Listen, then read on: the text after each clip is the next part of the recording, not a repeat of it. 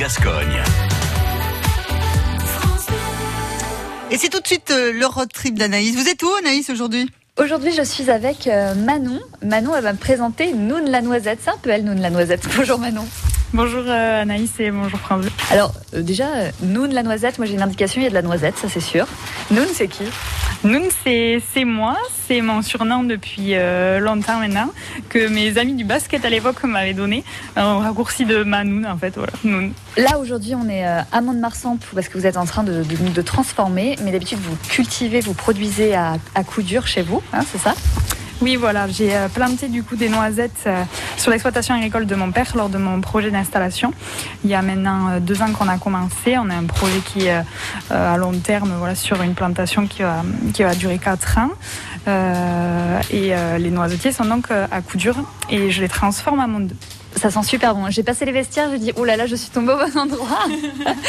Donc ici, qu'est-ce que- qu'est-ce qui s'y passe Alors là, ici, on fait, euh, on fait tous les, tous les produits euh, du coup que je commercialise. Donc, on a trois sortes de granola euh, qu'on appelle les croustinoun et trois sortes de pâte à tartiner. Donc, la purée de noisettes, 100% noisettes.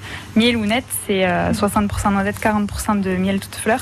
Et la pâte à tartiner au chocolat, bien sûr, la choconoun crunchy. Pourquoi vous êtes, vous êtes lancé dans, dans la noisette J'avais une envie de reprendre euh, l'exploitation familiale euh, depuis longtemps. J'ai cherché parce que mon père il faisait beaucoup de grandes cultures. Voilà, j'ai commencé à chercher des cultures un peu alternatives et euh, j'ai trouvé la noisette qui était déjà euh, un petit peu euh, cultivée euh, dans les Landes. Ça et aussi parce que j'adore euh, la noisette. Est-ce qu'on peut dire euh, qui sont vos petits soldats qui sont avec vous aujourd'hui?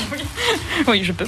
Il y a ma mère qui est là, qui ne travaille pas aujourd'hui et que je fais travailler pour le coup, qui vient m'aider euh, très souvent pour euh, plein de choses.